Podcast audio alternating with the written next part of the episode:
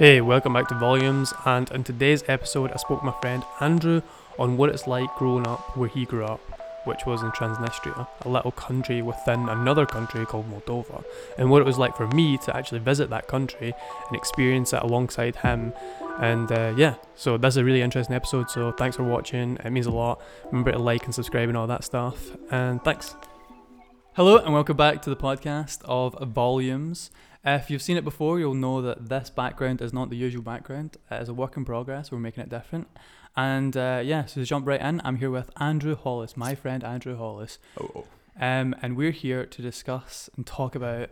In fact, Andrew called this, uh, like, we should call this episode um, Reflections yes. instead of volumes because we're not, it's not so much voicing. Um, I'll cut that out in post. It's not so much uh, discussing something like like a, a, an interview. It's more so both of us talking about something we've both done um, together uh, and a, an experience that we have uh, went through. That sounds very dramatic. It It's wasn't like an dramatic. introduction to porn, man. That's, that's what you got in here. No, I think Uh, it's all wait, that, I think you you know you're confused what's going on here clearly. um, but yeah. So me and Andrew. I mean, do you want to give them the context, or I give the context? There you go for it, man. Uh, so me and Andrew and Lucy, my girlfriend Lucy, um, went to uh, a place called Transnistria, um, And Moldova. and Moldova, and London too, and Glasgow. We Yeah, went a lot of places. Everywhere, mate. um, as an experience that was quite interesting, and it was uh, we did it because Andrew is was born in Transnistria. Well, I grew up there. I was born in Russia. you were born in Russia. Oh, this is new information. There you go. Right. Well, maybe we should jump in a different way then. You need to tell me about yourself, Andrew. Where were you born? I was born on a train in Russia. What? Saving all the Why fun have you never explained this to me? There you go. Saving it for the podcast, man. All the juicy info. Ten Um, years, man.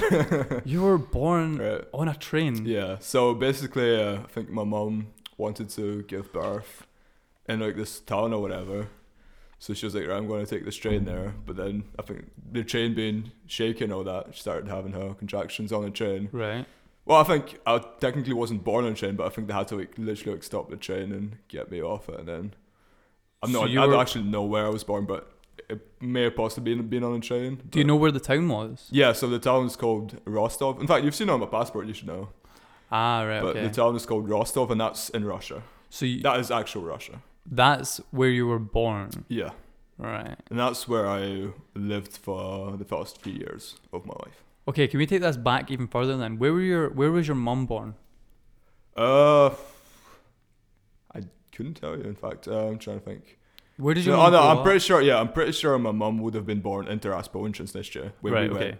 Right. Because uh, my, my grandparents moved there when they were fairly young, and they lived there most of their life. So my mum was raised in, she was born there.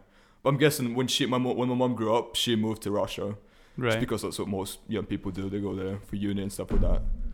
So my mom grew up in Transnistria, and she was born there, I'm assuming. And so she moved to Russia when she was younger, and then that's where I was born and lived there for the first three years of my life. Right. Wow. This is brand new information. Um. Okay. Wow. I don't know where to go from here. I'm I'm mind blown. So back to this train story. right, okay. I don't know too much about it, but yeah. so just let me let me get this right. You were on a train. Well, you were a baby. You were a, I a was on a train. pre-birthed baby Yes. on on a train, Fetus Andrew. specifically going to a town in which your mum wanted you to be birthed at, Yes. and the train had to basically pull Stop, over. yeah. Oh well, trains don't pull over, but you know what I mean. Stop, pretty sure, yeah. And they got out at a town in a field. I'm not 100% sure. Just I somewhere- probably should have asked, but yeah, I think they must have got out and went somewhere, rushed me somewhere. and then you were born. Yeah. Wow, Boom. that is pretty interesting. It's pretty fucking hardcore, isn't it? Until you were three years old, you lived in this. Is yeah, this the so town we where lived she in wanted you? Rostov, yeah. So that's where I was born, around about there, and that's where Right. we lived for the first three years, yeah. Right, and then for seven more years, around about seven more years, you lived in Tiraspol. Yes. uh, which is the capital of Transnistria. Correct. And to give more context to what's going on in Transnistria, it is an unrecognized country within Europe, um, which effectively is within Moldova, Yes. even though it is a completely functioning independent Yeah. country, has its own currency and politics and president. Um, and I mean, effectively, everyone has its own everything, right? Yeah. It's pretty much a country. It's just not really recognized as a country by Anyone. almost anyone else. I think there's there's a few. There's like a band of little unrecognized countries. There's like three or four other countries that are kind of like it, and they kind of recognize each other. They're kind of grows together. It's so cute. But That's no one else recognizes them. They're just like that bunch of misfits Yeah, sitting they, at their they own sit lunch their own table. lunch It's like a little emo lunch table. That's basically them. No, no one acknowledges them, but yeah. 'Cause, yeah, I Um, think there's a few other countries that are basically in, in the same situation. Right, and what like they must be within other countries as well, I think so. Yeah, with like just a massive population of kind of like unrecognized people. pretty much. Yeah. Right. Um. So then, after living in Transnistria, you moved to the UK, Yes. or you moved to Scotland. yes. Did you move to where you live now, Yeah, I just took a rook. Yeah. and then you've lived ever since? Cardiff? pretty much since yeah. All right. I mean, that's pretty good context for what's going on there. Yeah. Um, so yeah, me, Andrew, and Lucy went to Transnistria uh, to go see the culture, go see the people, and spend time with Andrew's grandparents, Yep. his mum's mum and dad. Um, I mean, where do we even start? It was such such a crazy adventure. Um, what? Why? Why did you invite us? Just curious. Uh, I just kind of went there myself most of the time because I, I go and visit them as much as I can. Like Just say it. We're really cool. You can- twice every. They're pretty cool. Yeah. Yeah, we're cool I guys. thought, uh, just because not that many people go or really know about it. Like whenever I tell people where I'm from, they're like, "Yeah, like, I've no idea what this is," and I guess it is pretty different from what most people here would be used to. I guess. yeah. Even like I guess even Russia's pretty different, but I feel like most people know what Russia's about because it's a pretty big country and it's like you know it's in the media and everything. So Yeah. most people would know, but Transnistria, I feel like most people I've never even heard the name, No. never mind know what the country's like. I think even you guys, you didn't even realize what it's like until you actually got there no, not at all. because it it's not massive, really. massive culture shock. Yeah, it's very. It's not not very secretive, but I just think like people on the inside kind of stay on the inside in a Yeah. way. and it's, it's just not really. It definitely, yeah, it stays under the radar. Um, I mean, even when I was like getting uh, euros, so you, you have to exchange money in the country. Um, when I was getting euros to get exchanged over there, the the woman at the uh, currency exchange, is that what you call it? yeah. Uh, she was asking where I was going. And I said Moldova, which is Yeah. an even more recognizable name, Yeah. and she was like, "I've never heard that in my life." Yeah. and like you know what I mean um and I mean anyone I spoke to didn't even know what Moldova was. And then I had to go like well I'm not really going to Moldova. I'm kind of going to Moldova. I'm going to Even Transnistria. And then they were like nah. I, I- they were like is that in Europe? Um I think uh, what was it? The guy in the video said Moldova itself is the least visited country in Europe. yeah. Then you have Transnistria within that, so even less people know about that. So it's just it's the most kind of like abandoned place ever, I guess. I- In kind of sense. I read a fact. I mean, I don't know how truthful this fact is, but I, I love telling people this fact purely because it's like mind blowing if it's true. And it was that in 2011 or something like that, yeah. only one person visited Transnistria. And that was it. Probably me. like they, yeah. yeah. So, yeah, visiting. Yeah. So The- that's why, just because I thought you guys would enjoy seeing something that's completely something most people wouldn't have seen, I guess. And I Yeah. think it is honestly quite a nice country. As It is you- you amazing. know, so I would have been a good surprise though. Like if it was kind of shitty, like I don't know, like Moldova was, I probably wouldn't have taken it. But the fact that I knew it was going to be nice and everything was cheap there as well, so it's just Yeah, it's just a really cool place to visit for like five days or however long we went for. yeah. So yeah, just thought you guys would like to come and see what it's like. Um, yeah. In terms of how good it is, like how pretty this place is and how amazing it is, it is like mind blowing. And also, thank you very much for taking us. It was amazing. Thank you for coming. But it really is. It's something I can easily say it was the most informative, fascinating trip I've ever been on in my life, and like it was just so different from anything I've ever experienced. Um, and it wasn't like it was like outrageous. Do you know what I mean? yeah, it was very It chill. was- but yeah, it's like, almost a- the opposite of like outrageous. It's so down to earth yeah, and so that's what makes it so special. Think, Yeah. um. but yeah, as I said, just like a one, I feel like a once in a lifetime opportunity. Hopefully, it's not. Hopefully, I get to go back. Um, if I'm invited back. yeah. Um, also, fun fact: you can only go to Transnistria via invite. No, that's not true. Um, Well, I mean, you should probably mention if you go there, you should Yeah. either know Russian or bring someone that knows Russian because Yeah. people there will not speak English. because me and Lucy would have been dead. Yeah. Oh, that as well. Um, But well, actually, the people are so nice as well. yeah. Yeah. like, like uh, they're nice in a different way. Uh, they're a genuine nice. They're not fake nice. Like I feel like in the UK, everyone's kind of fake nice. Um, but there, everyone was very like, they only say please and thank you and sorry when it's like a necessity to say it.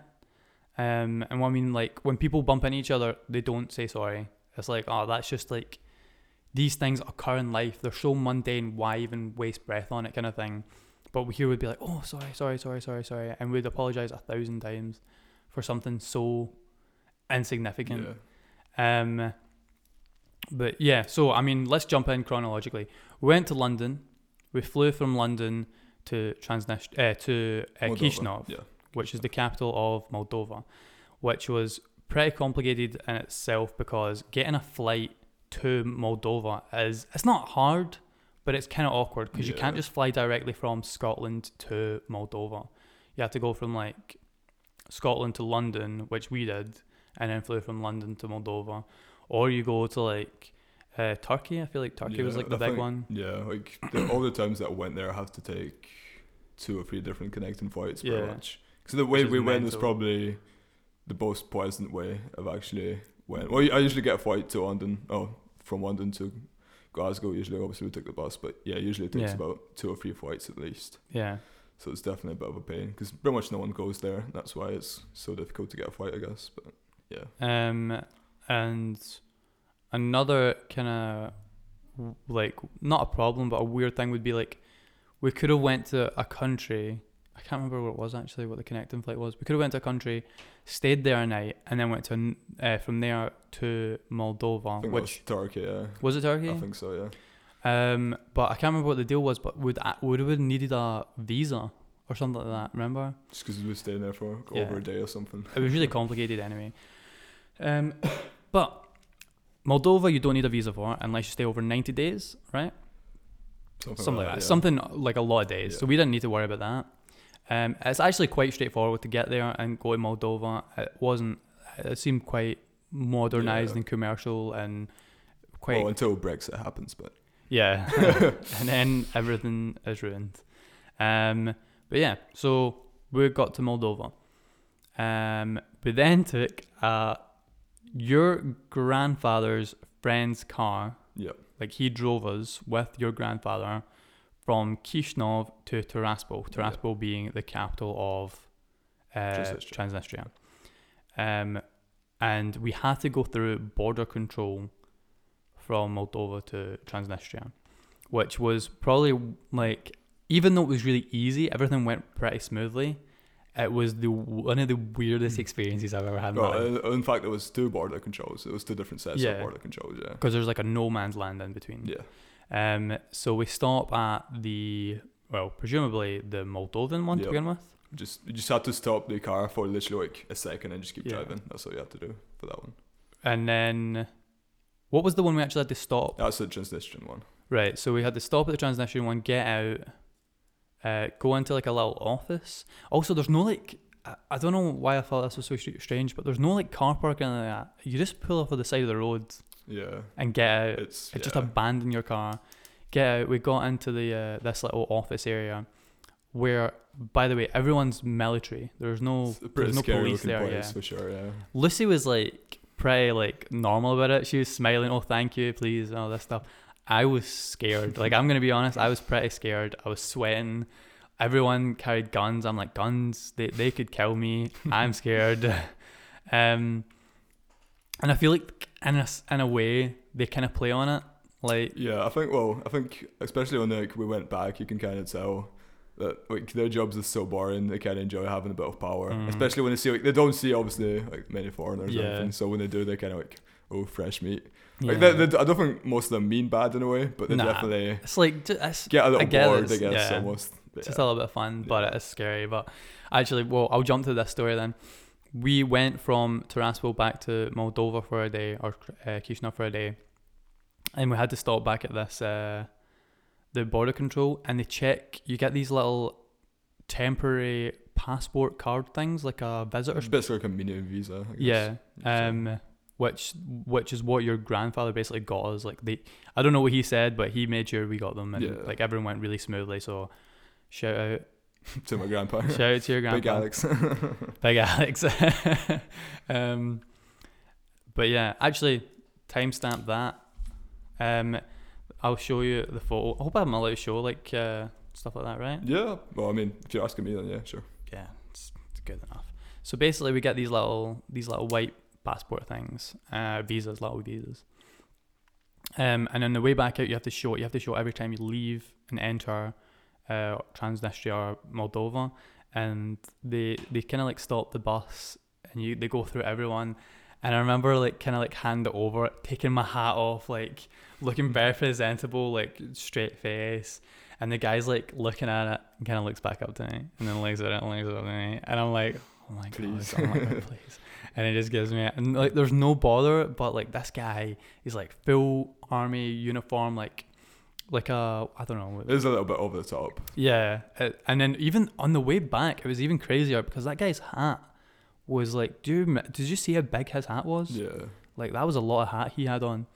Um, but I mean, I, I, even though it went really well, it was still it was very Yeah. intimidating. They know what they're doing. Um, but yeah, border control actually went really smoothly. So we left, we kept going. Um, also the the guns they carry are very old looking. Do you know what I mean? They're not like when we see, um, like police carrying weapons and like not weapons. You know what I mean? Like the, what, what am I saying? When we see like armed Arms, security yeah. and like airports and stuff like that, they're all like dressed in black and it looks very modern and they're like have these Yeah. I don't know modern looking guns if that makes sense. These guys were carrying stuff that looked like were used during 90s at least. yeah like Yeah, back in the day. say. Um, yeah, it was it was a weird experience on on that kind of stuff. But anyway, we go we pass we go through uh kind of the second biggest city. Um, yep. Uh, Benderi, or Bender as it's called in English, but Benderi is um, the, the native language. and then we go to uh to uh, Tiraspol, Tiraspol and yeah.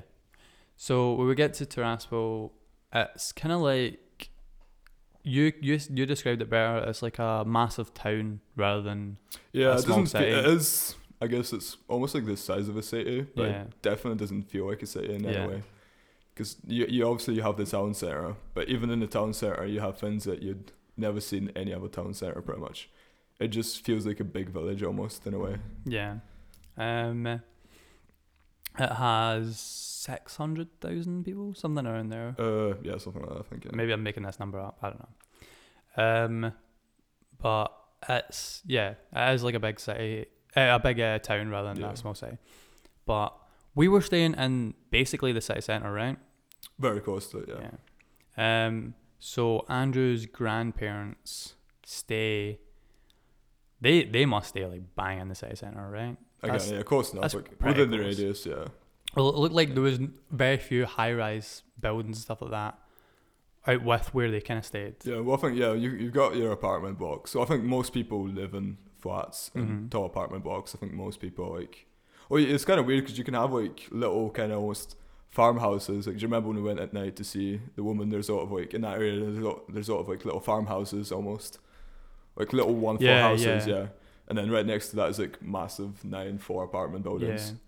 So I think the kind of the nine floor apartment buildings came about because obviously during the war, Second World War that is, that place got destroyed pretty heavily, got like bombed and stuff. So Yeah. you had to like build up lots of accommodation for people really fast. So rather, instead of like building like individual houses like you have here, you had to pretty much just build like massive Everything, houses yeah. just so everyone can live somewhere. So that's why you have like so many like massive apartment blocks basically. But you also have little houses that people build themselves pretty much Yeah. as well. Um. Yeah. So, how much of it was destroyed during World War Two? Pretty- Quite a lot, everything, yeah. Not everything, but there's pretty heavily. I think a lot. Well, definitely a lot of the buildings were definitely rebuilt, and then Yeah, it's quite a lot of stuff. Yeah, basically. It does kind of seem like it's been lost in time ever since like maybe like the fifties. Well, I think ever since communism fell, I think it kind of right.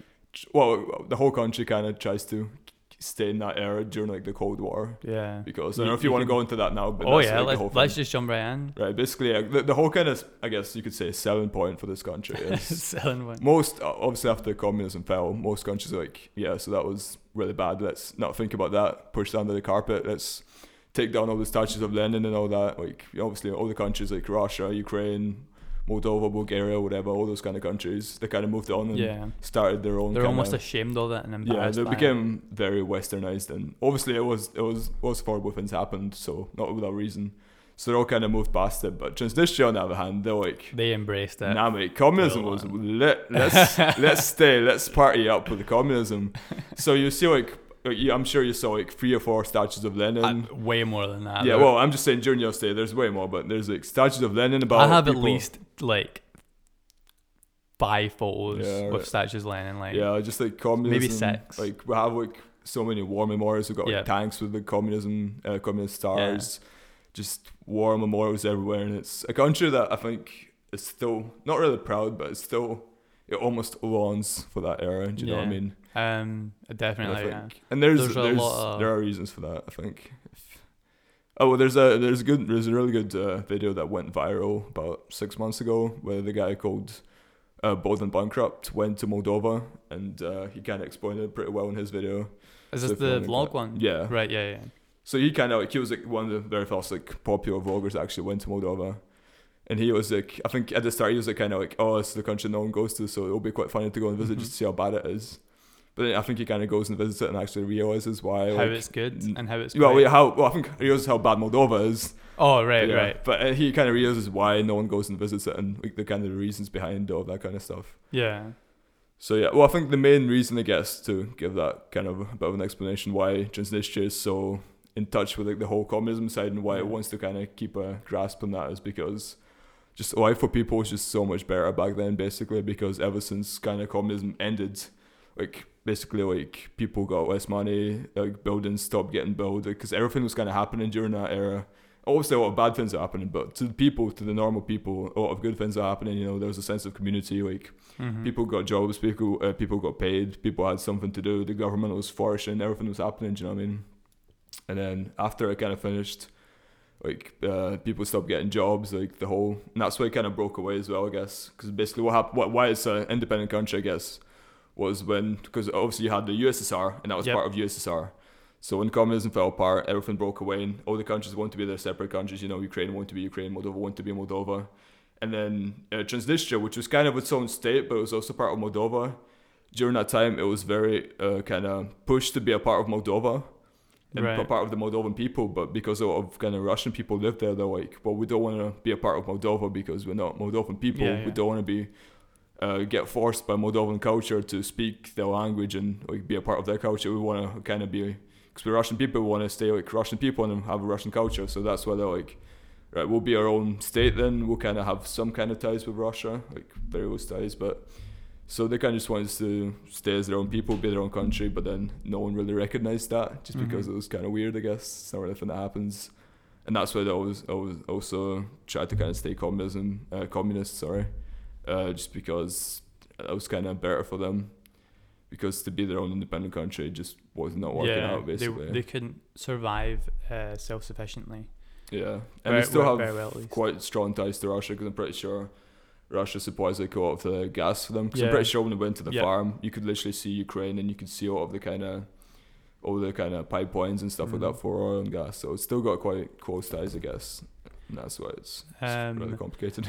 It's kind of strange because when you think about these places like Ukraine um, and Moldova, and I feel like when you research them, Ukraine, Moldova, uh, what's the neighboring country to Moldova on the other side? Bulgaria, maybe or Romania. Sorry, Romania. Yeah, Um, Romania and uh, like all that sort of uh, the the Eastern Bloc or whatever.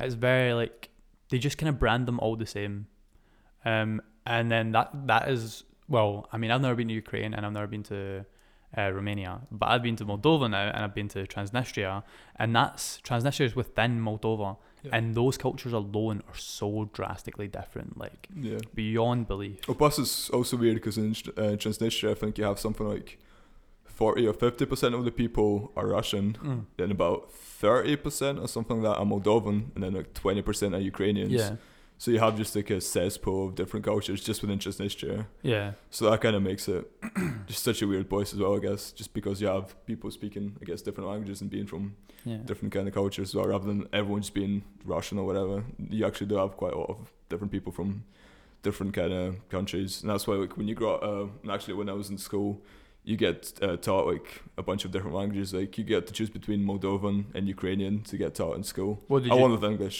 I, I chose Moldovan. you chose Moldova. So I was I was learning English and Moldovan, but I also could have been learning Ukrainian as well. So Mhm. people. but you were growing up speaking Russian. yeah. That's So people be speaking a bunch of languages. Yeah.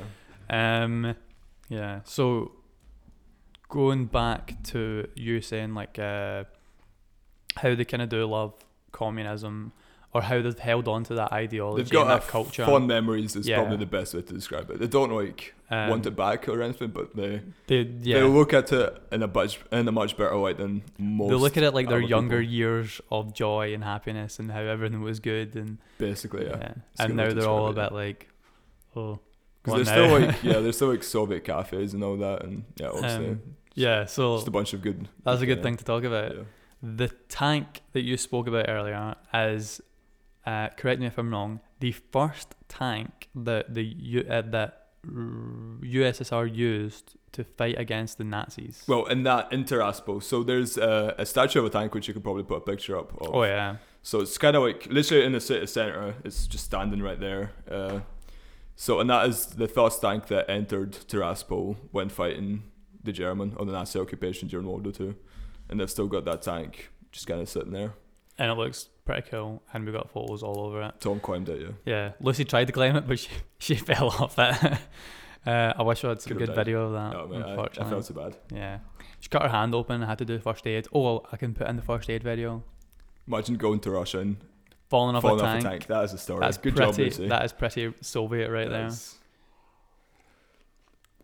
Also, the tea we're drinking Oh yeah. is. Uh, do we have the thing? No. Oh, I think you left it in the kitchen. Ah, I'll put up a, a timestamp of the this as well. I'll put up some some tea. It's called, uh, in fact, it's called Suvorov Tea, which is right next to the tank. In fact, in the city center, we saw a big statue of the guy called Suvorov. Yep. You took a picture with him. I, I did, yeah. I'll put up that. So he is well. basically the founder of Tiraspol, and I think that was founded in 1790s or something like that, back in ye old days. But he's basically the founder of the city. Basically, the city used to be like kind of like a part of Turkey, and it was ruled by like Turkish people, and then kind of Russia came in and fought them off for a while, and it was kind of back and forth. But he was kind of the guy who finally fought them off and founded the city. Oh, in fact, that goes. Uh, there's another great story about see the big castle we drove by in Bandari. Mhm, Yeah. So yeah, in the neighbouring town, there's like a quite an old castle slash stronghold, whatever you want to call it.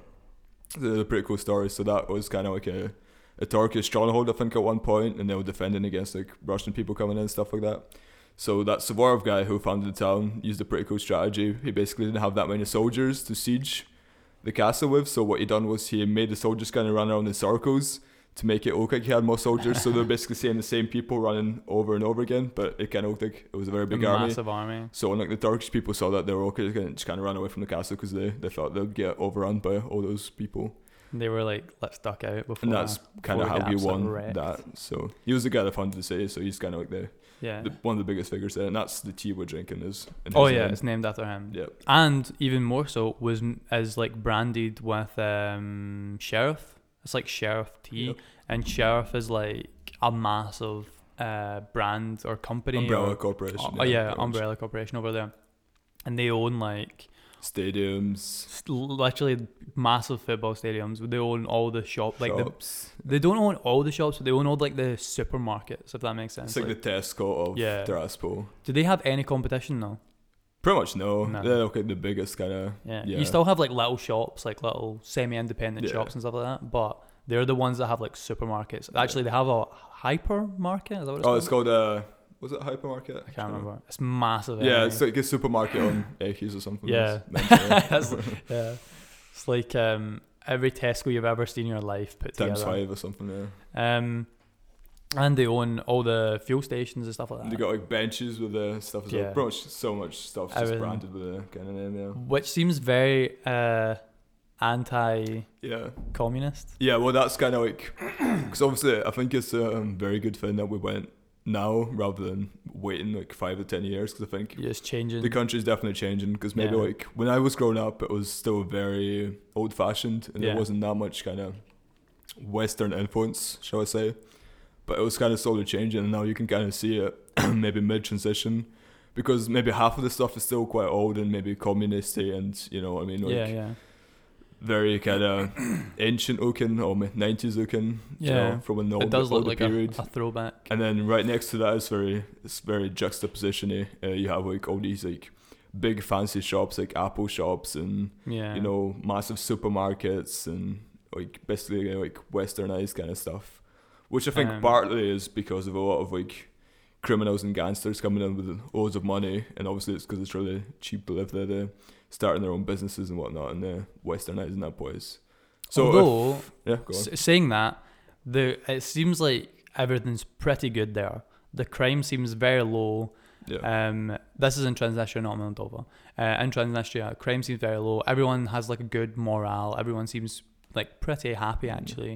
Um, there's a like a kids play park on every corner. It's a very clean place. Um, like they've got a skate park and it was like absolute hustling bustling like during There's like was no homeless people as well. No which I think homeless because people. when we were driving up to the town on the fir- on the very first day, there was like a poster and being like, "Oh, you need Mm. like work. We can come work in the fields." Like it was like a very kind of like, come work for a day, get paid. So basically, if people don't have jobs, it's very easy to find. Just it's like come a work in like a field or something. hire a hand for a day kind of thing. yeah. Um. So I think it's kind of easy for Yeah. people to find something to do at least. So we we literally didn't see a single homeless person. no, n- there was no Quite have homeless cats, but that's uh, Oh, that's a whole other topic. uh, no, no homeless people. Yeah, like, um, it, th- there wasn't like a lot of things to do for kids in the sense of like bowling alleys and stuff like that. But that I feel like that is why the kids have something to do. They're not spoiled for choice in a sense. They're just they're again down to earth. They have they they look for community over anything else. They they hang about together and like you have a beach uh, that's part of the Yeah. the river yes, there, yeah. Um, and people go to that and like I just everyone is doing something. But again, yeah, I feel like that's changing because pretty much what you described was how I grew up, and I think I was very lucky. But I think a lot of that kind of stuff is changing now with the whole kind of Western influence. I think a lot of kids nowadays are just like on their phones, and spending their time Yeah. indoors rather than going out because you didn't really see that many. Well, I guess we, we came when that- it was school, The the skate park was like even. full of people. Yeah, but But we did go to an actual amusement park, which is like a yeah, it was like an amusement park. It had Yeah. like a Ferris wheel and like and it was an actual park as well, yeah, within a like a public park. pretty much. Yeah. Yeah. Um, and that was empty. Yeah. There was no one there, no kids there, and I feel like like I don't know, like that's something you'd expect people to use, but I guess that is showing that transition. Because uh, when I when I was growing up, that place was back in like every day. And we went there peak time. We went there at like four, three, four p.m. or something. Yeah, just as just like the schools are finishing and stuff like that, people were out and about. Yeah, because when I was growing up, I remember that place being absolutely packed and pretty much everyone was there. And then Yeah. obviously the beach as well. That was pretty empty. I think when I saw it. it was busier than any river-based beach I've ever seen. But oh yeah, but still, it definitely like didn't. Well, 10, it wasn't busy. 10, yeah. 20 people Yeah. tops. And most of them were adults as well. They Yeah. were like an older generation of people going for a swim together and stuff So and fishing. It is definitely changing, but it's still, it's still kind of mid transition. I think, and I was Yeah. very lucky to have grown up when it was still kind of When it was good, when it was good, basically. Yeah, peak. simply. Yeah. Um, yeah, and I, I'm very grateful that I got to see it before it's got completely radicalized by by the Western the, the plague of Western culture. Um, but yeah, it, it was quite an experience. Um, in regards to the kind of Soviet stuff it does have, all the kind of like communist stuff it does have, USSR and whatnot. It's not as riddled with it as I thought. I thought it would be absolutely like drenched in it. Yeah, it's, yeah, it's Um, not too bad. but it's it was like at the same time I, in my head I kind of thought, oh well, it won't have any of it. Do you know what I mean? It won't have any of that kind of stuff. But it was kind of like that sweet spot. It was in places instead of having like big statues everywhere. We've converted him. um, it was like the little things that was like, whoa, that's that's so Yeah. shit. Like the Karl Marx Street. Do you know what I mean? That's that kind of stuff. Uh, Karl Karl Marx Street. Um, that's something that I that, like. I, I expected less. Like to actually have. He has a, a street named after him. Um, and then uh, like um, It's just like really normal things that maybe Yeah. you wouldn't expect, and it's not like they're not like shoving it in your face. You know what I mean? It's just like, oh, there's a street called Karl Marx. yeah. Or, oh, there's a tank here. Do you know what I mean? Yeah. It's not like we have um I don't know like Mandela Nelson Mandela Street in Glasgow. It's like we don't have big statues of like people who are relevant to our culture, but instead we have little subtle things like a street named after them, or uh, even the fact that uh, some people just kind of had like um like uh, a star and sickle sticker on their car and things like that. Just little subtle things you think, oh, that's a bit that's a bit strange. But I mean, I get it. I, I get like the deal, but I guess we have uh, people that have uh, yes stickers and no stickers on their cars. Yeah. Basically the same thing, but um, that's still like a, a political idea that's basically completely obsolete Yeah. all over that No, it's, yeah, it's not even political for them. It's more like, don't know what it's. Nostalgic. Yeah, like it's more like an aesthetic thing rather than Yeah. politics almost. Like, yeah. Um, it's weird to describe, isn't it? I don't know. Also, I saw way more ladders than I ever thought I'd see in my life. Um, I've had my my yearly and and uh, what what's what I saying? My yearly dose of ladder ladder viewing In five days. in five days. Yeah, uh, ladders, communist stickers, Karl Karl Marx Street. Uh, what else?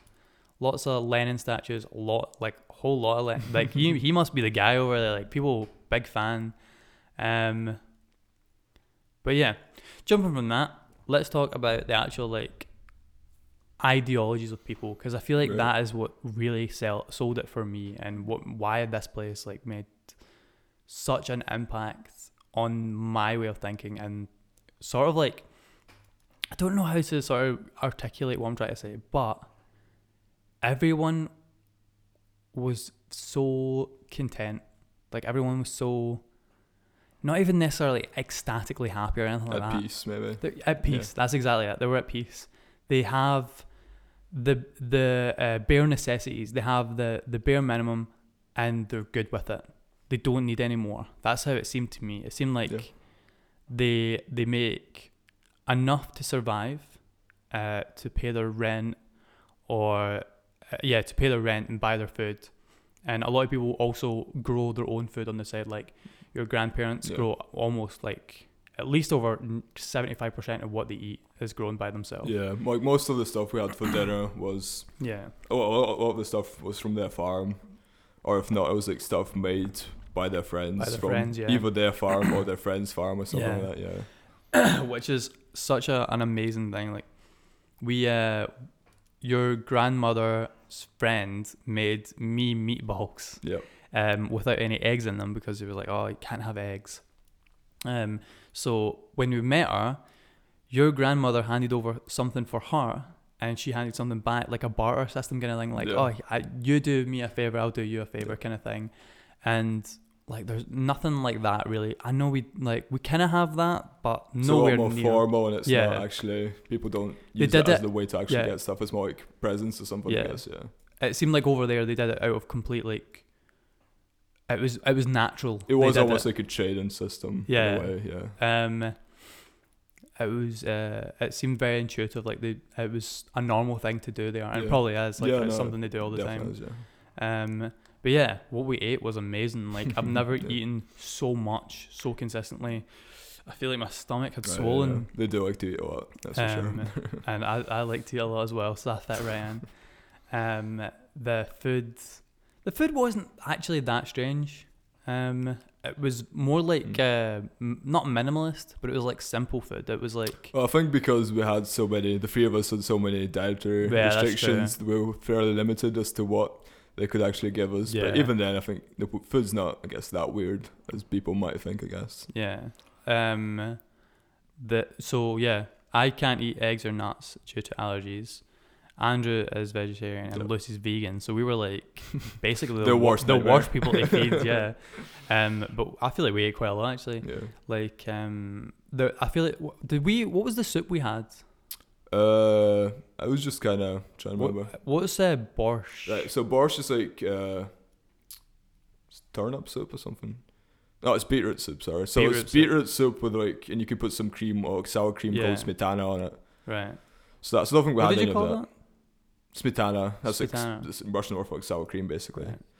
So that's borscht. I don't think we had any of that, but I think uh, I can't remember what kind of soup. But it was just kind of yeah. normal kind of soup. I think We had yeah. it was like was, potato. It seemed like normal soup to me. it was Yeah. like But what was uh, well the best thing about that soup, or the best thing about that culture, is that they put um, The- yeah, the coolest thing about the soup, or in my opinion, the the actual like best tasting thing about the the soup was that they put sour cream in it. Okay, that and- was not what I expected you to say. But yeah, okay. like that. Why is that not a thing everywhere? I don't know, man. People, Like- people need to learn. Uh, like when you're like I'd read about this as a thing. Um, I mean, I, I researched quite a lot actually. If I'm being honest, I shouldn't have. I feel like I It's called reflections. It's fine. It's yeah. fine. Anyway, I, I looked at it a lot, and I when uh so before I was going, I mean, like I, I No. looked at this, and then uh so I was, I, but I had forgotten about it. So when they did it, I was like, why is why did Andrew's grandma just put put sour cream in my soup? Is this a normal thing? And I was like, wait, that's a thing, um, that like these this area of of countries do. And when I tried, it, I was like, this is actually really amazing. like I couldn't believe how well it tasted, and how it's not caught on anywhere else. But uh, it's weird because the the sour cream basically like curdles instantly and has these little like sour cream curdly bits. It's in it. almost like putting butter in something in a way, yeah. It's except it's it's because like it's the so hot and the cold and the dairy and the do you know what I mean? it It's just like works. it, it works pretty well actually. In fact, the other thing you found out was uh was that cheese and jam. oh my Yeah. god. I need to Yeah. highly apologize to my parents for that one because my mum and dad eat cheese and jam all the time, like cheese and jam on bread, and then uh, Andrew's grandmother's like slapping the bread down, slapping some cheese on it, Slapping me as well. But putting it, putting some um, homemade jam on it, strawberry jam, and I'm like, oh god, I'm gonna have to persevere and eat this, and I'm like eating it, I'm like. Oh my god, heaven in my mouth. I honestly, in that first day of trying it, I think I ate about six slices of, of, uh, and that's not even like that's not even that half of it. I ate so much. honestly, that's what I need to reflect on how much I ate during Yeah. that that trip. Um, yeah, because on, on day one alone, to be fair, we spent maybe like twenty to thirty percent of our time there just Eating, eating. yeah. Like, yeah. Um, also, Andrew's grandparents do not speak a word of English, or the the your well, my, granddad my, my granddad tries like, his hardest. Yeah, Um, he's a connoisseur of the the, the languages. yeah. Uh, sprechen Sie Deutsch? um, but and also me and Lizzie obviously don't speak a word of Russian, so Andrew was our number one guy here. We had to like basically use him as a means of Translate. any sort of communication. uh, he translated everything back and forth. Uh, so shout out to Andrew for being best translator, translator of the Yeet. year award. Um, but Andrew's grandparents were so accommodating, and honestly, I feel like by the last day, I was starting to understand them a little bit, like in a weird way. I feel like uh, our more physical communication was coming out, and you could actually like gesture and understand, and you're getting a hang of like, do you know what I mean? Yeah. I don't know. Maybe I'm talking nonsense, but I, I Because felt like that. I kind of left you on with them for like at least thirty minutes or something. Yeah. And you kind of get on pretty well, I think. we're, so. we're holding our holding our end up. Um, and what was it? I, I feel like I was gonna say. So, oh yeah, the food. Right. When we got there, the first thing we ate was, and we were in your uh, grandparents' house, and the first thing we ate was porridge. Barge, yeah. And I'm like I'm I'm I'm not a huge fan of porridge. Like I wouldn't make it by choice. But when I ate that porridge, I was like, whoa, it's pretty good porridge. I don't know what was in it that made it taste so good. It's probably just I think yeah, it wasn't even. It yeah, um, it was like packaged bars you bought from a supermarket. It wasn't anything super fancy. but still still pretty good. Yeah. So I was like, that's pretty good. And then I tried your porridge, which is like what was that again? It's called. I'm not sure the English word for it. It's called a grechka, and it just kind of looks like black rice almost. I guess. And it's got the same kind of mushy texture. Yeah. And it's a very popular kind of. It's not even like a porridge. It, it can it can be used as like a like an afternoon meal. I guess you, you can eat it Right. any time of the day. But yeah, it's kind of like a porridge, but it's yeah, it's very kind of. It's basically It's- the equivalent of like black bread. It's it's very healthy for you, but it's, right. if you're not used to it, it's not very Well, pleasant. I guess yeah. yeah. I don't know if I was just uh, tired because we'd been traveling all night, or like, uh, and I felt a wee bit off or whatever. But when I tried that, I was thinking, oh my god, is this the food that I'm gonna be eating all week? Like I honestly tried that, and I was like, this is one of the worst flavors I've ever had in my mouth. I really like it personally, but I Yeah, guess you were if you're eating it not like if no you're not if you're not used to it, it is a bit of a weird one. I'm really glad though that Lucy also ate it and was like, "That's really bad." like I was thinking, is this just me? Am I, my taste buds off? But no, that that was so bad. but that I think that and there was something else, but everything else was better than I've ever tried before in my life. Mm. Like, and what was the other thing? Think the tea. I know Lucy The didn't. tea really was like pretty the good. I quite liked the tea. The tea was fine. Um, trying to think what else might have been. we tried so much. Uh, potatoes French style, pretty good. Uh, doesn't have cheese in it, just grated cheese. Just shredded cheese. or shredded Yeah. cheese, an iconic line by Andrew's grandmother. Um, and oh, oh yeah, we again we've already said this, but if you go there, which I highly recommend, you need to know Russian to some degree, or you need to know someone that knows Russian and take them with you, because even though this place is a, a must see. I, I honestly, I- and even more so now than ever, because if it is changing, you need to see it before I'll- it does change Recommend going soon if you're gonna go. Yeah. um, you need to know Russian because no one there knows English, and the people who do know English will talk to you in English and stuff. Like we bumped into one woman. I think there was only ever one woman that spoke English. Pretty much, yeah. I think. Um, she, oh, she tried to speak English. Yeah. But at least she tries, you know. Yeah. She like uh, She probably really learned nice at school or something. Yeah. Remembered it some way. Um, she almost seemed a bit excited that there was Probably, yeah. someone. Well, I think most people that see foreigners are excited because Yeah. they're not used to it at all. Fair enough, yeah. You Yeah, were kind of celebrities there for a few days. Yeah. I think. yeah everyone kind of looked the same way there. No offense, like I'm not not you not in a racist way. out a little bit. They- yeah. Everyone has a consistent uh, look, like, God, does that sound racist? I'm, I'm No. digging myself a hole. Um, I don't even know how to describe it because it's not very, it's not a European style you see anywhere else.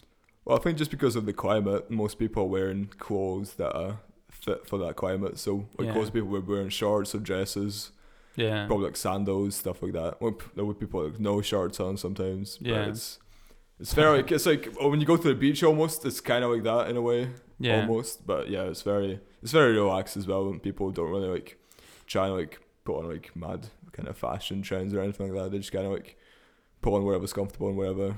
Again, it's just a very down to earth community. Yeah. It's just nice people, nice ideologies. Just So Tom simple. rocking up with his like van flip flops and whatnot. yeah, Stood out a little bit. um, uh, uh, yeah, I, I feel like I did look a bit. People did. There was a few stairs. Then and, Gucci uh, sandals though. Um, Mhm. that th- these are lies. I don't do this. Um, what was I gonna say? Oh yeah, we we saw two Asian people and one American, and those were the only people that were like out with the people that clearly lived there. Yeah. Um, and for all we knew, the Asian people could have been actually living there. Yeah, I've no idea. Didn't speak to Um, them, but the American guy, like he spoke like he was at our hotel. he was like American the only other person we saw at our hotel. Yeah. I'm pretty sure as well.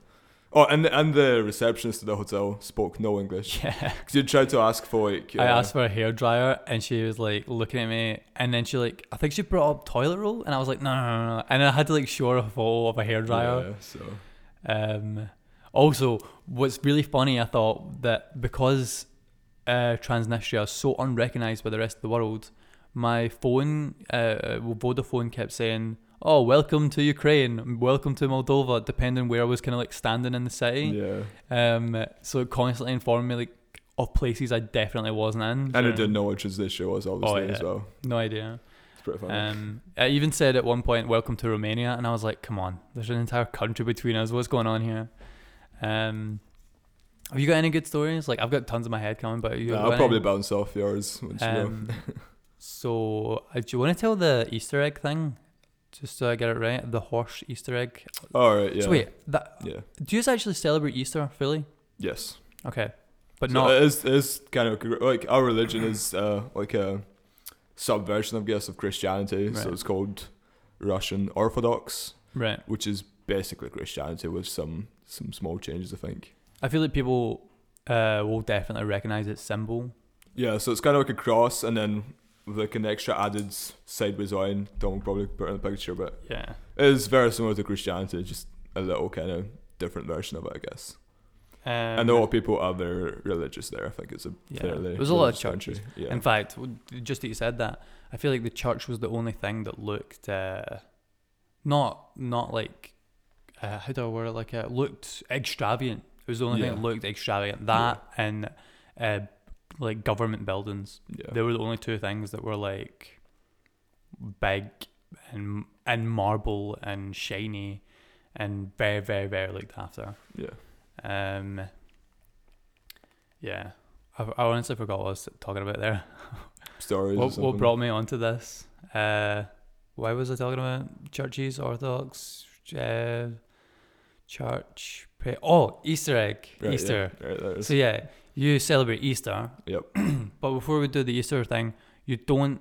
Or oh, you do celebrate Christmas, but you celebrate Christmas, Yeah, so Christmas we different time. celebrate on the 7th of January. and it's quite mediocre. But yeah, Christmas is like, I guess like kind of New Year's and Christmas are kind of reversed in roles. Because Right. here, Christmas is like the, the big event and New Year's is kind of like an afterthought. Yeah, Whereas in Russia, it's the other way around. New Year's is like the big thing. And like for like Russian kids, it's during New Year's that Santa Claus actually kind of comes. And that's Oh, where right, all the right. presents and that's where all the kind of big stuff happens. And then uh, Christmas is just kind of a, an afterthought at that point. Christmas is just like oh, okay. Yeah, pretty much. So yeah, that's kind of like a big difference, I guess, for people that are not used to that. Right now, say the Easter egg thing.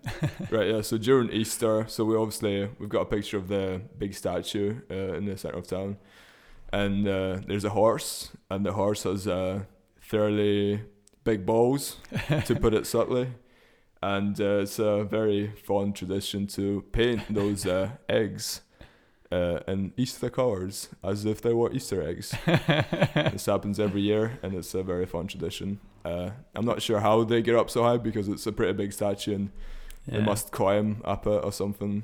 But it happens, and it's a it's a very it's a tradition very close to my heart. Of course, as Yeah. it as it should be.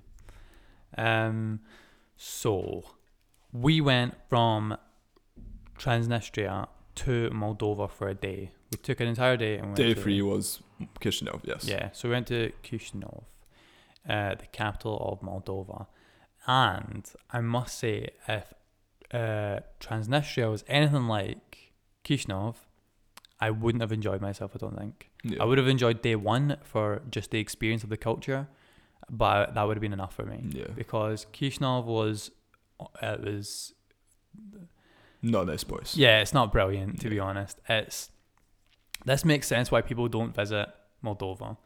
Um, it's it's like it's not even run down, and it's kind of like Parts of it are. Well, definitely are, the yeah. stairs and like the little Yeah. passage bits. It is a very poor country, and, Um, and it is overrun by corrupt politicians. In fact, I take it back. It's pretty run down because when we did get there, there was steps. So a weird thing is that uh, there's very few places to cross roads in Moldova. You go under the road. Yeah. There's like these underground lane things. Yeah, Um, I think that's a fairly European thing, but I don't think that's just. I don't think I've ever thing. seen that anywhere else. I think it's maybe it is, but kind of a European thing. Um, but even at that, Mm. these stairs are all janked up, broken, wrecked. Everyone's like run down. Um, in that sense, like it also has like a, it must have a crazy large population within the city because it, there was Yeah. people everywhere, cars everywhere. There's, there's definitely like busy. what I was saying. There's no homeless people in Tiraspol. There's definitely so many Oh, yeah. homeless, poor people Yeah. there for sure. Um, and in Tiraspol, the the streets were massive, but very few cars. Like there was cars going in there and then whatever, but it, there weren't very many cars. It's fairly, uh, fairly chill Yeah. overall. But in. Kishinev, there were still wide streets, but they were packed all the time. There's Yeah. constant cars moving, people running about everywhere. And then it got even crazier when we got to like this market area. Yep. And this was pretty much in the center of town where all the kind of bus stations are. Yeah. That's the reason we're heading there happened, to yeah. get the bus. Um, and it was like I, I remember going to Lissy. I was like, Lissy, hold on to your phone, hold on to your purse, like keep everything close to you, like zip your bag up or hold your like I was holding my zip my bag and hold my phone because definitely people giving you like the side eye. They knew like that we were vulnerable uh, tourists, like, and they must. It looked like a lot of people would feed off of that. Yeah, it's not a very safe place in No. any kind of capacity. Um, well, on the other hand, I feel like you could live in Tiraspol Oh yeah, and leave your front door open, be Yeah. pretty safe. You could leave your car unlocked at night. That's not a big deal. It's insane how different that is. Yeah. Um, like, I, in fact, when I told my dad about it, my dad said when he was younger, it sounds exactly like where, like where, like this kind of area was like when he grew up, Yeah. And it was safe. You knew your neighbor. You Mhm. could leave your front door unlocked. Things like that that you didn't have to worry Yeah. about. People were generally good people, and you could rely on people as well. Like a lot of people, like a, you knew you could trust people. And It's it was- just yeah, like a sense of community. Exactly, a sense the of best community. way to describe it. yeah. Yeah. which is pretty mental for a town as large as it is. But that's why I call it a town and not a city because yeah. It does just feel like a massive village almost. Yeah, it has the the fundamentals of a town. It's just really big. Yeah. Yeah. Um, and uh, Kishinev though very much not like that. yeah. In fact, a guy basically tried to put us into human trafficking.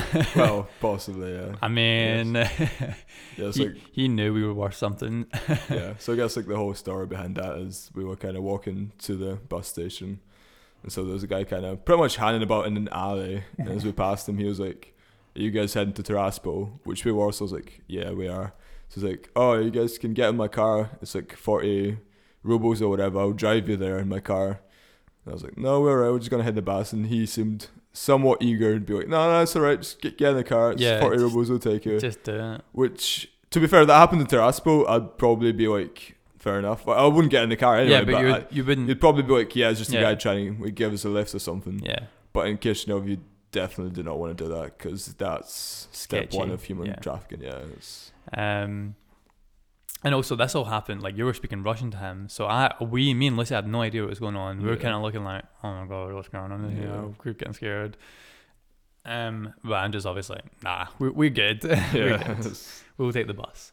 Um, and like I mean, what I don't even know how to describe like Kishinev and really do it justice of how crazy it was. I think I think when Lucy said it's a little bit like India, I think she was Yeah. kind of right. Especially that market, it was just very like loads of people, also poor people, yeah, just kind of hustling about. yeah. Definitely a point. Although I think even looking at footage of like India and stuff like that, it doesn't even look as scary and dangerous. Mm. I get that it has got this like maybe it is. I, I've never been in India, um, but the hustle and bustle definitely looks like that kind of footage. Like Yeah. lots of people, lots like of you could literally like turn an alley and Die. yeah, like never be seen again. pretty much it had that kind of vibe. Yeah. I think. be put into human trafficking or your organs sold on the black market or something that you only read about. Um, but anyway, Transnistria is pretty nice. I'm a big fan. Um, in Transnistria, we also went to Andrew's grandparents' farm, which was like it's about I don't know a quarter of an acre, something like that. Well, they bought another Yeah, farm. yeah, it, so one one kind of block is like a quarter of an acre. Yeah. So. Yeah, and they grow tons of vegetables there. Um, and as as don't get me wrong, as interesting and amazing as Andrew's grandparents' farm is, the people that live across the road from Right, them yeah. are even more interesting. Because well, because for my grandparents, it's kind of like a little hobby. It's Yeah. not where they live, but whereas the people who went and visited, that's literally their life They're like- where they live. Yeah. yeah, they their house there, their family. There's was there, there was more than one generation of family living there, wasn't there? Well, I think yeah, they had like two different generations. They had their dogs there. And they had Yeah. pretty much everything there. They pretty much just lived there. Yeah, Yeah. their full life was there.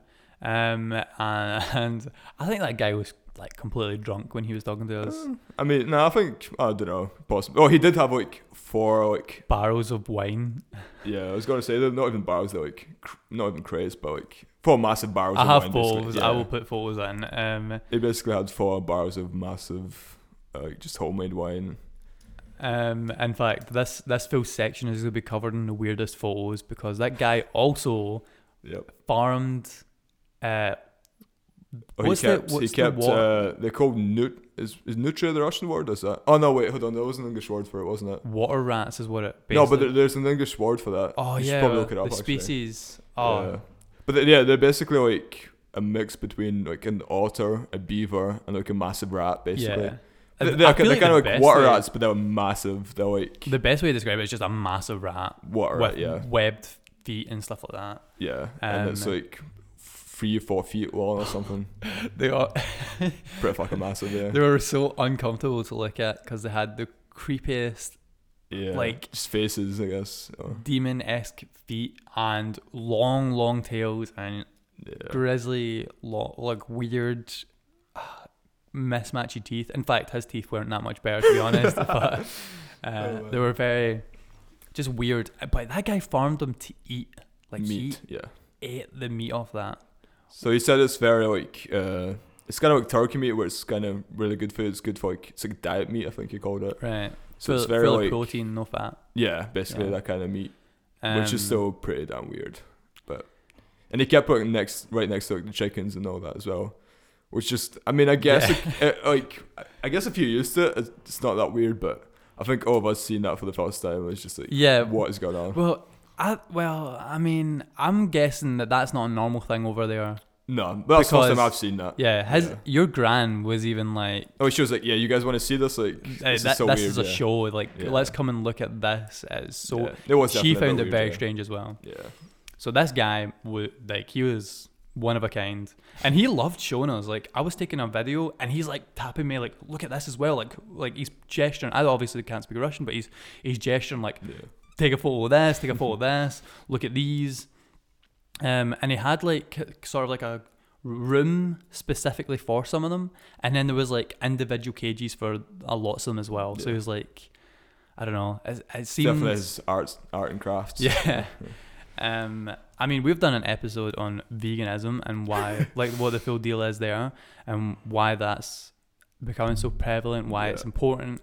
Um, but I feel like even there's there's no animal like a rat that's ever been considered food. Yeah. In So fact, this might be a good time to mention that things like veganism aren't very. Yeah, that that was a good segue. Yeah, the country's not very. Obviously, it is. It does feel like it's in the past a little bit, and that's Yeah. not just in terms of technology and all that. Also in terms of ideas Yeah. and things like, obviously gay rights, LGBTQ or whatever, all that stuff, and then veganism as well. Not very progressive because I remember when obviously when me and Tom and Lucy first showed up there, and she was like, uh, like I told her obviously I'm vegetarian, and Lucy's vegan. She was like, right, cool. And then she like offered Lucy cheese on multiple occasions, and she was like, "Do you want this meat?" Yeah. It's like whatever. So, I f- yeah, I think a lot of people definitely It's- don't really yeah. get it, and I don't think it's it's not really like they hate on it or anything. just and don't against it, but yeah, it's Yeah. definitely they just don't really get it. Um, it's yeah, you're right. It's like a older generation thing, Yeah. but everyone's a bit like that in a Yeah. sense. Um, although strangely, the first night we went to was it the first night or second night? We went to a restaurant. Second night, The second night we went to a restaurant which was directly across from the hotel we were staying in, and uh, Lucy got vegan sushi, mm-hmm. Which is kind of weird. Well, 'cause that was more of like a Western. It was definitely yeah. Yeah, I- it was definitely like a new cafe because Yeah. they had like well, they obviously had sushi. They Oh, gave yeah. you like some corn and some, Yeah. some mad chicken. I got I got like a very like American Southern fried thing or And whatever was. Lucy got a non-alcoholic mojito, which is a very popular drink over Yeah. there. non non-alcoholic mojitos were everywhere, every shop. Know, And- pretty darn good. Yeah, I mean they were good. Yeah, the night before, um, oh no wait, it was that night. You were like, you said, why don't why is there not just why can you not just buy mojitos like non-alcoholic mojitos? And then we kind of like started going into shops and we're like, whoa, everywhere everywhere, sells yeah. non-alcoholic mojitos. It was like their equivalent to like, I don't know. Irn-Bru or something. Guess, yeah, Irn-Bru. something, That's a perfect example. In fact, you Um, tried something that was basically Irn-Bru. Yeah. What was it? Apple? It's called or- yeah. Well, it's called uh, it's called Buratino, which is like a very famous like Russian kids drink Right. back from like it's pretty ancient. It's like back in the seventies, I think it was still around. And uh, I didn't actually realize it tasted like Irn-Bru because I remember drinking it when I was younger, and I was like, "Oh, this is like almost like apple aid or something." Right. But I guess it does. I honestly think, like yeah. Brew, Do you like do you agree with me Brew. now? Yeah, flat Irn-Bru. That's Yeah. exactly how I describe But it. But not like in a unpleasant way. It's just kind of but it, it's way. not flat. Yeah, it's so- not flat. It just kind of tastes a little bit like that. Yeah. It's almost like uh, flat Irn-Bru rejuvenated to be fizzy again. it's actually pretty good. I preferred it way more than Irn-Bru, there you go. and I don't I don't like Irn-Bru at all. But I enjoyed that a lot. Like I was drinking way too much of that. Um, and uh, what was I going to segue to there? What were we talking about? Food and stuff. Food and stuff. Yeah. So yeah. Um, In fact, now probably should mention how cheap it was as well in terms of like, Yeah, food well- and just everything. uh, well, we went to that restaurant. Got. Uh, did you get a meal? No, I just, I just got a fucking tankard of beer. like literally like like Mm, an, a, a, a a, Viking glass of beer, pretty much. Um, and we got we, we got Lucy got and, sushi and a non-alcoholic mojito, and, And you I got, got- a full meal. Like you got Yeah. like chicken, corn, salad, just and fries proper meal as and well. I fries. got Yeah, literally everything. Um, and it all came to about two pounds, yeah, more or less. um, which is insane. All of our meals, not just like one of our meals. Yeah. All everything on that table came to about two pounds. Like we Yeah. we left a pretty baller tip that night. we were mind blown. Um, I mean you're probably used to it, but I, I mean, Lucy were like in denial. We're doing the math, sitting there with Especially calculators. coming like, from London, where it was like yeah. at least a tenner for one person. We stayed like, in London. Yeah. Yeah, we stayed in London one night on the way there and one night on the way back. And I spent almost, in fact, I spent uh, over double the amount of money, almost three times the amount of money I spent in the entire five or six days we were in Transnistria, which is insane. And that's Yeah. just on food and general like stuff to live. And I don't want to be biased, but I feel like a lot of the food was just as good, if not better, as well. It I wasn't think like it's shit food or anything. yeah, it was it's really Pretty good. good, food. yeah. In fact, I would argue that in Transnistria it was significantly better because it was all fresh. yeah. It was not all been- locally produced. yeah. It was all It's not been packaged for Yeah. months. It was made there and then. Um, I, I, in fact, oh, man, Transnistria is so good. In fact, and then McDonald's in Kishinev had a lot of local stuff as well. Yeah. Trying remember. Oh, what the menu was like. I'm sure you got a picture of yeah, it. I, I do have pictures because I was so mind blown of how differently weird that was as well. Um, in uh, Kishinev, uh, we had. Well, I, I do, well, did we all have food from McDonald's? I mean, I got a lot of food from I could McDonald's. so that's probably ate some of yours. Um, but w- the menu, almost not almost all of it, but a lot of food you could add shrimp to, which That was yeah. so strange that to was like me. a weird thing. And uh, in fact, someone I told this to someone, and they were like, "Isn't isn't Moldova landlocked?" And I was like, "Yeah, it's kind of weird. Why?" Uh, to be honest, I've not even got an explanation for that. I Yeah. think people just like shrimp, so they're like, Fair enough. let's man. get some, some some shrimp on Moldova. To be honest, I'm not a fan of shrimp, so I wasn't going for that. yeah, Um, I uh, did have some bombas. Uh, fries the the fries is so weird there because you don't you can't get normal fries you either get uh, potato wedgies or you get uh, fries and like a relishy ketchupy sauce thing hmm uh, In fact, the ketchup itself was pretty was weird.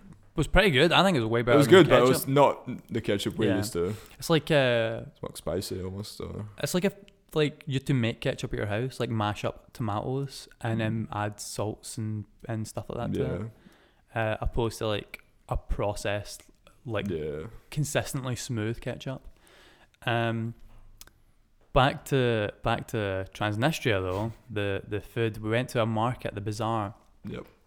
and uh, so that kind of consists of one main area in the center, and then whi- which sold uh, fruit, veg, legumes. Uh, what else? Anything you could grow on a farm, Yeah. you could buy there pretty much. nuts, yeah, all that kind of stuff. And then there was like separate areas for meat, fish, and dairy. There's like little inside buildings. Yeah, they were not little though; they were pretty big. Like No, yeah, yeah. they were like the size of a, a supermarket. a almost, supermarket yeah. themselves. Yeah. Um, we went to the fish one to begin with.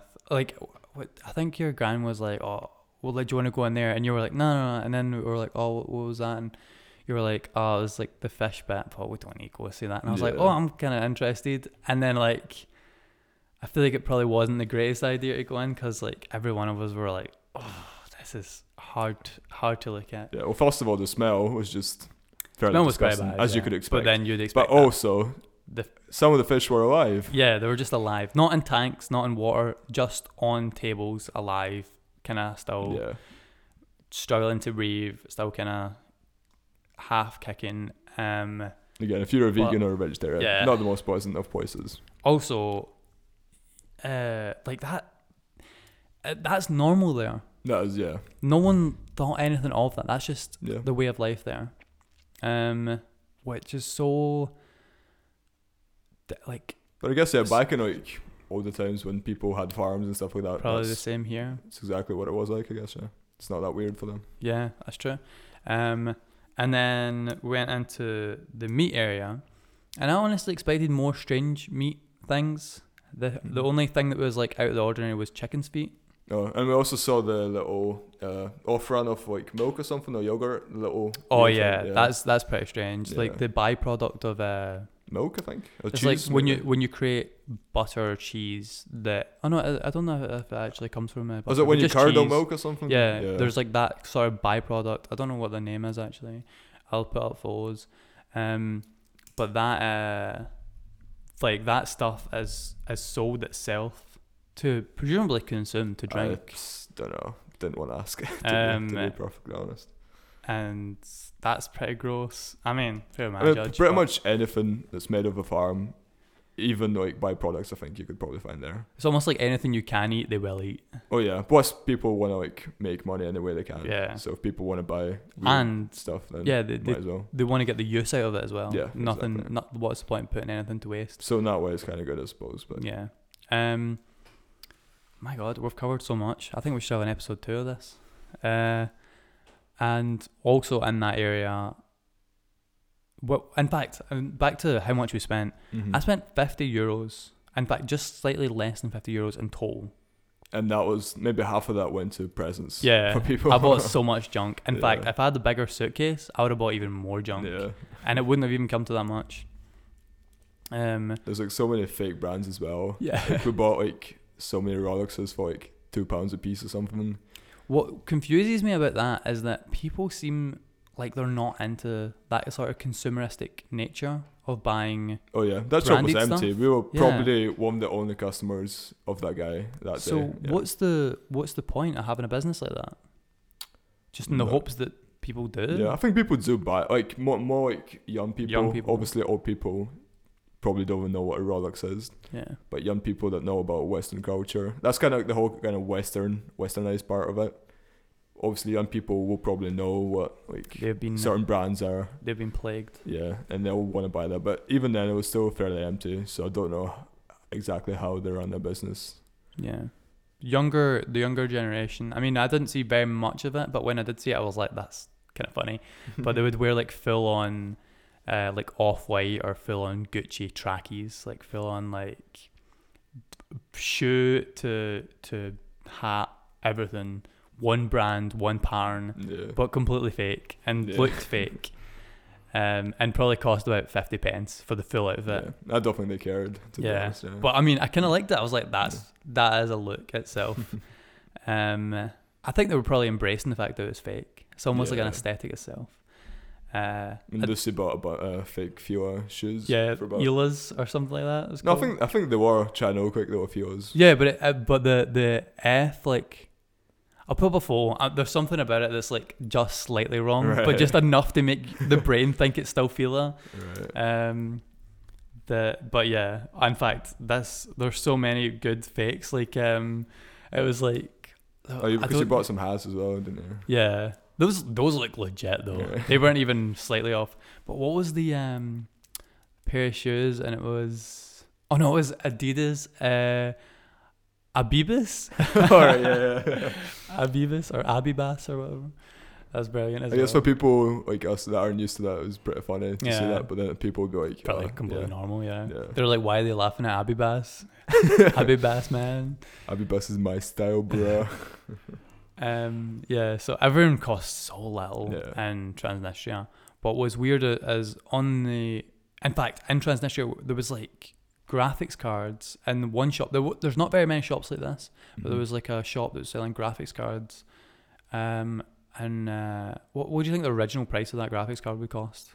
I think it was just slightly more expensive. So I think, well, it cost like was it three fifty, four hundred pounds, or something? There, yeah, that was like two hundred. or two hundred. It was probably slightly more expensive, but not a whole lot more expensive because it was legit graphics card. Yeah. So obviously, they would have to buy it from like China or whatever. Yeah. So it would have cost them the same as it would be for UK to buy that. But on the other side, there was a TV there as well, Mhm. and that TV was at least a thousand pounds cheaper there, yeah. which is like makes no sense.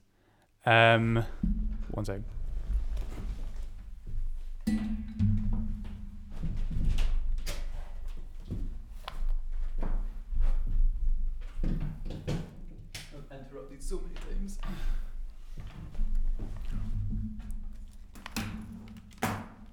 In fact, I don't really need this. No, put it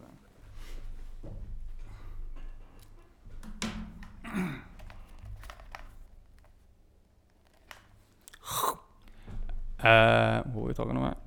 T- uh, cheap TVs and Cheap TVs. cards. Oh yeah. Oh jeez. You probably could have got the new iPhone 11 there for a lot cheaper, except it might have been uh, locked to that region. But Funny that you said that. I googled that afterwards. Um, you can't buy a iPhone from Apple in Transnistria. Oh. Eh, no, in Moldova at all. You have to buy it from Moldaphone. Mo- Moldaphone? Mold- was it not Mode Cell or something? Moldcell? I don't know, yeah, something yeah. like that. Um, yeah, that's the only retailer of phones. Right, of uh, specifically Apple phones. Like they can do, they, they sell other phones, but Mhm. when you want to buy an iPhone, that's the only company you can go to. right. It's so specific. Um, and another thing was uh, when we were in uh, Moldova, looking at stuff in Moldova, what I thought was really strange is like the prices were all over the place there. Like there was a, a monitor there that was like honestly about. Remember? Do you remember seeing this? Oh, yeah, it was over a grand. Yeah, it was way more expensive than it would have been in, back Ki- in home. Chisinau, because it is more a part of Europe and it is like a capital city in Europe, it does have like the prices you would expect Kind of. a capital city to expect. Kind of. But it was still it was still weird, but it was definitely not like everything is cheap. It was No, no. like- I was almost like everyone was kind of expensive. Like you could get an Xbox, like uh, an Xbox One X. That's the top of the range one, right? You could get that for about seventy-five pounds cheaper in that store. yeah, But then there was a monitor there about eight hundred pounds more expensive. And I was thinking, that- just all over the place. yeah. It was a bit more weird. Also, we need to talk about that shopping center because do you Oh, remember? How did we forget to even bring this up? We were going through a shopping center, pretty big one, Yeah, tons of stores. Uh, we're going through them all. Um, it didn't seem like that big a deal. It was like it wasn't that weird. to it was just a normal It's just a shopping center, shopping or so we thought. So we thought until we kind of like come through this area and it's like walking into like like that like a, a scene of like a kid walking into a toy shop just their mind blowing we walked into this area and it was just a petting zoo within within the shopping center and we're like whoa. My mind is literally blown. And there was like Had every- fish tanks. they had a, an and entire cages, aquarium Yeah, they had uh, a massive snake they had a goat guinea pigs, guinea raccoons, possibly. what are those called russian mice Oh, Russian ham, the Russian dwarf hamsters. Yeah, They had That- so many weird and wonderful things. Uh, they had a possum uh, and a skunk. they had a and freaking goat. they had a goat, yeah. That was definitely a highlight. And Yeah. there was just this one. I don't know if you noticed. I have a video of it and just a baby Yeah. patting the goat's head so hard, like loving That's this something goat. you could only see in Moldova. Um, I don't even think you had to pay to get in that area. Uh, you just have to wash your hands as far as I can tell. they just yeah. gave like baby wipes out or like uh, what's that called? Like ah, yeah, Hand lotion, yeah. hand lotion, yeah. Um, but that was like, like I don't know, like that. I've never witnessed just- witnessed I anything think like it just seems so normal until that point, and you're like, "What just happened, man?" Uh, also, why have we not eaten any of these brilliant Moldovan sweets? Because then all people would be able to hear is That's ASMR that's what I was gonna say. That's episode. two. brilliant ASMR. Um, yeah, I think we should have an episode it because we've been shooting for. Do you know how long this is? Mm. An hour and a half. We've been talking for an hour and a half. No one's gonna watch this. Get this so on, yeah. Um, so yeah, I think we should close this episode cool. now and have uh, episode two in the near future and talk about this more because there is so much more to talk about. But I feel like this is a good sort of rounded episode to kind of give the basic and a little bit in depth of what goes on in that area of the world and Yeah. how Hopefully, interesting it is. piqued your interest even a little Hopefully, yeah. Um, I mean, talking about piquing people's interest and viewership and stuff like that, I just want to say a massive thank you to everyone that's watched this and listened to it because looking at the stats, it's not massive. It's not like a lot of people that have uh, watched it, but there have been quite a significant handful of people who have consistently watched it from beginning till end. And to spend an entire hour listening to me talk to what I consider really interesting people is a massive compliment. And I want to appreciate you for appreciating the content that has been created for this channel and this podcast. Thanks, guys. Yeah, thank you. Also, thank you very much, Andrew, for coming on and talking about this with Thank me. Thank you for having me. And thank you, no, thank you for having me. and thank you for taking me to a, a country, a culture, and a community that I would never get to experience without someone like you. So thank you very much. And yeah, thanks for watching and listening. Peace out.